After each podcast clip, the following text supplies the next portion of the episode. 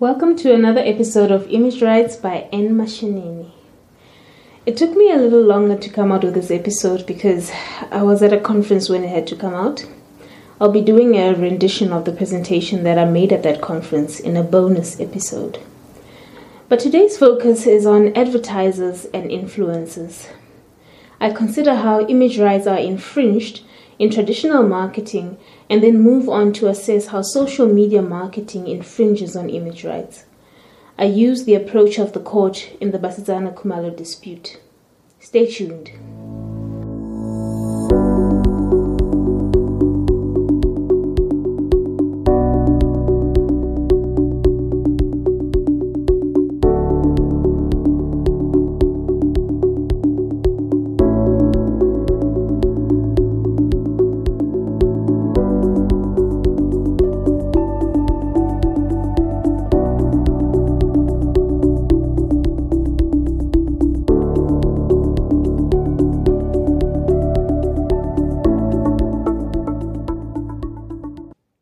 Most intriguing things for me in the world of image rights is advertisements. Advertising costs can include paying a celebrity to endorse a product or an influencer to promote a brand on social media. I've always wondered how much marketing costs are spent on paying endorsers and influencers. According to the Influencer Marketing Hub, an average influencer receives between 500 Rand and 10,000 Rand per Instagram post in South Africa. Advertising is a costly endeavor. It is competitive, driven by creativity and influence.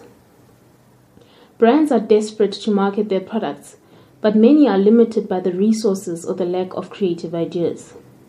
This often leads to a bad practice where advertisers use people's images without their permission. These businesses stand to lose so much more when sued for their actions.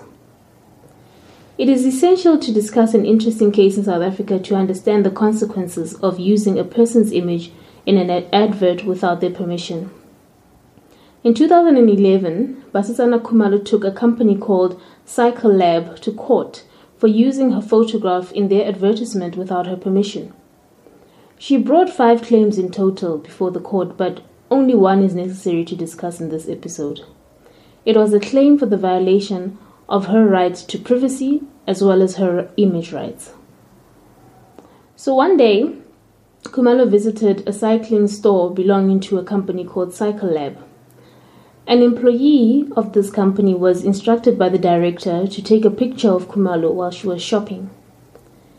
There is no question about why the director seized this opportunity to take Khumalo's picture. Because by 2011, Khumalo's career had blossomed beyond pageantry. She is a successful businesswoman, an editor of a magazine, and a TV presenter. The marketer's aim was to promote recently stocked items without paying a hired model to do it. Much like many business owners who face challenges when they're trying to market their brand, Cycle Lab opted for the cheap option. Unfortunately for Cycle Lab, Khumalo spotted her photograph in a magazine advert and claimed that the ad violated her privacy and image rights. The court ruled in Khumalo's favor because her image was falsified in an unlawful way. The court explained that falsifying a person's true identity violates their image rights. So, what does it mean to falsify a person's image? The court explained that falsification may happen in two ways. The first one is where a person's image is used or taken without their permission, which results in the public assuming that the person agreed to have their picture used in an advertisement. It is obviously not right for people to believe that you participated in an act when in reality you didn't. The second form of falsification is where a person's image is used in an advert which makes people believe that the person supports the product or the service that's been advertised. People tend to purchase goods based on whether their favorite star supports that brand. So, to piggyback ride on someone's publicity to attract customers is wrong when the star does not consent to it. Seen from this angle, it is pretty clear that Khumalo's fame was being used to attract clients to Cycle Lab. She was also deprived of the autonomy to choose how, where, and when her image is used. So, the court went further in deciding that her right to privacy was also violated because she was not given an opportunity to decide whether her image could be shared with the public or not. Remember that a photograph can be considered as a private fact or personal information. So, to share someone's photo with the masses requires permission. Otherwise, you're just looking for a lawsuit. But nonetheless, each case is dealt with on its own merits.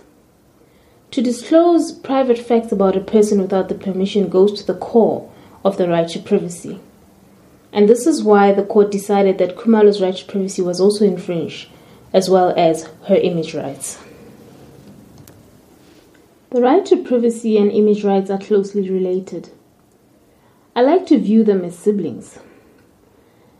You see, they belong to the same family of personality rights. They look similar, but their substance differs. Sometimes they are simultaneously engaged through the same act, and other times they are blurred, causing a debate regarding which right is primarily involved in the misuse of a person's image. As a result, our South African courts have trouble establishing whether it is privacy or image rights that are affected when a person's photograph is misused. To illustrate the problem encountered by our courts, imagine that your image is used in an advertisement. Your picture made public without you agreeing to that publication. Remember that all advertisements are aimed at attracting customers in order to make a profit. So, using your image to make money is an image rights infringement because the advertiser is commercially exploiting your identity. However, your privacy is also compromised through the same advertisement.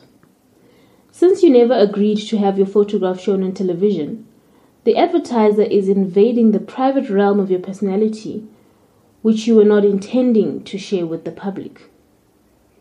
In such an instance, is it possible to say that only your image rights were intruded by the advertiser? Or can we say that the main problem is that your private facts are displayed in public, resulting in the invasion of your privacy? One should not assume that only one right is engaged in each case because some complex cases affect many rights. However, it is also not good practice to always rule that both these rights are engaged by every unlawful use of a photograph. In fact, I am of the view that social media resolves this tension between image rights and privacy and assists us to finally draw the line between these two rights. So, what is new then about social media that can lead us to this breakthrough?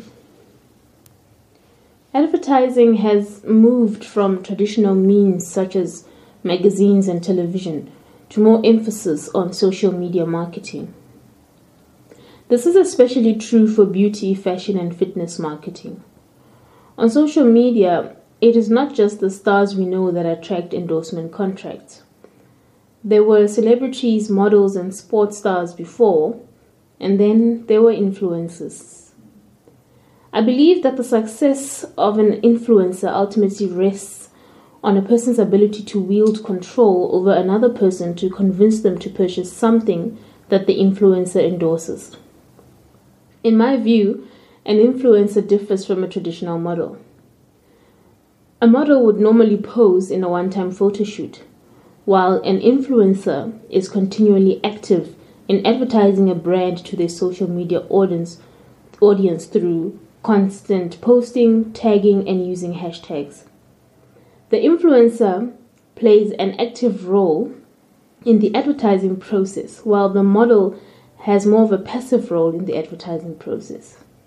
Of course, the two roles could coexist in one at times, but you no longer need to take a picture of a person to use their identity in an advertisement.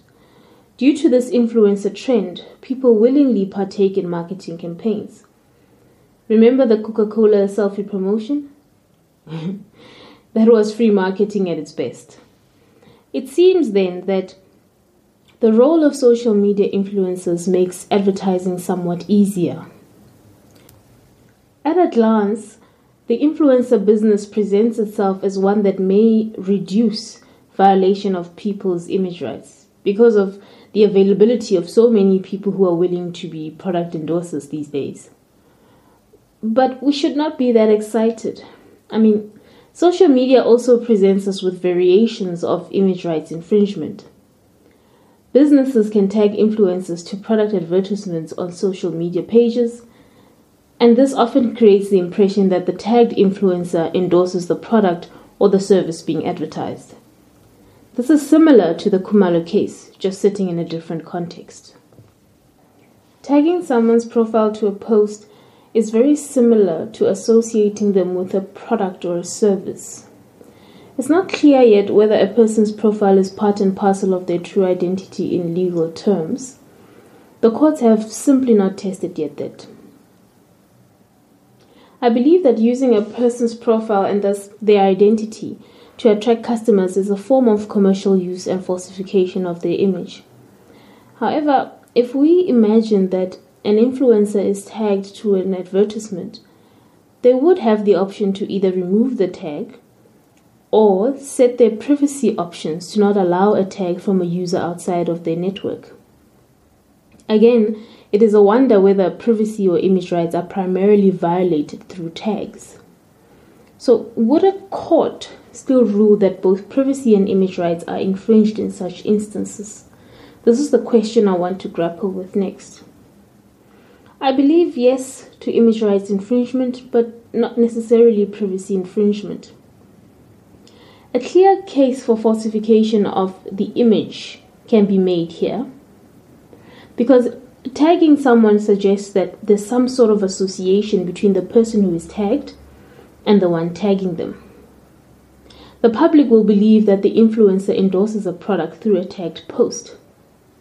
Effectively, the advertiser would be using the influencer's publicity to attract customers by creating a false impression that the influencer gave them permission to tag that profile. However, to prove that a person's profile is used against their will and intention is far reaching. Social media accounts can be restricted through privacy settings where users choose who may tag them or not. It is quite easy to set up a private account. The problem is that some users sacrifice their privacy just to reach a broader audience. Would this mean that an influencer who can be freely tagged by an organization that they do not even associate with has less of an expectation to privacy? It is certainly a factor to consider before deciding on whether a tag violates privacy. Tags may also be removed if unwanted. So, not removing a tag implies that the tagged influencer appreciates a tag from an advertiser. Perhaps an influencer may leave a tag in, hoping that a brand will maybe approach them with a contract. But what happens if that advertiser never offers some money in exchange? Is there a privacy or image rights violation then?